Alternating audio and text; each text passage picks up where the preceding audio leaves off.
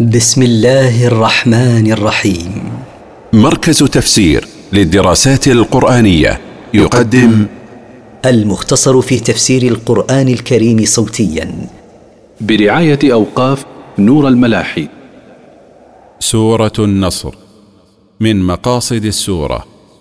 بشارة النبي صلى الله عليه وسلم بالنصر وختام الرسالة. التفسير. إذا جاء نصر الله والفتح.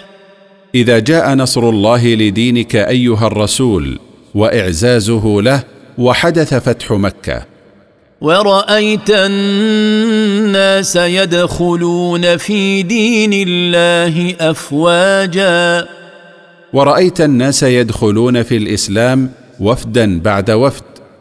فسبح بحمد ربك واستغفره إنه كان توابا.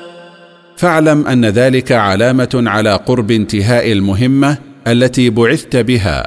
فسبح بحمد ربك شكرا له على نعمة النصر والفتح. واطلب منه المغفرة إنه كان توابا يقبل توبة عباده ويغفر لهم.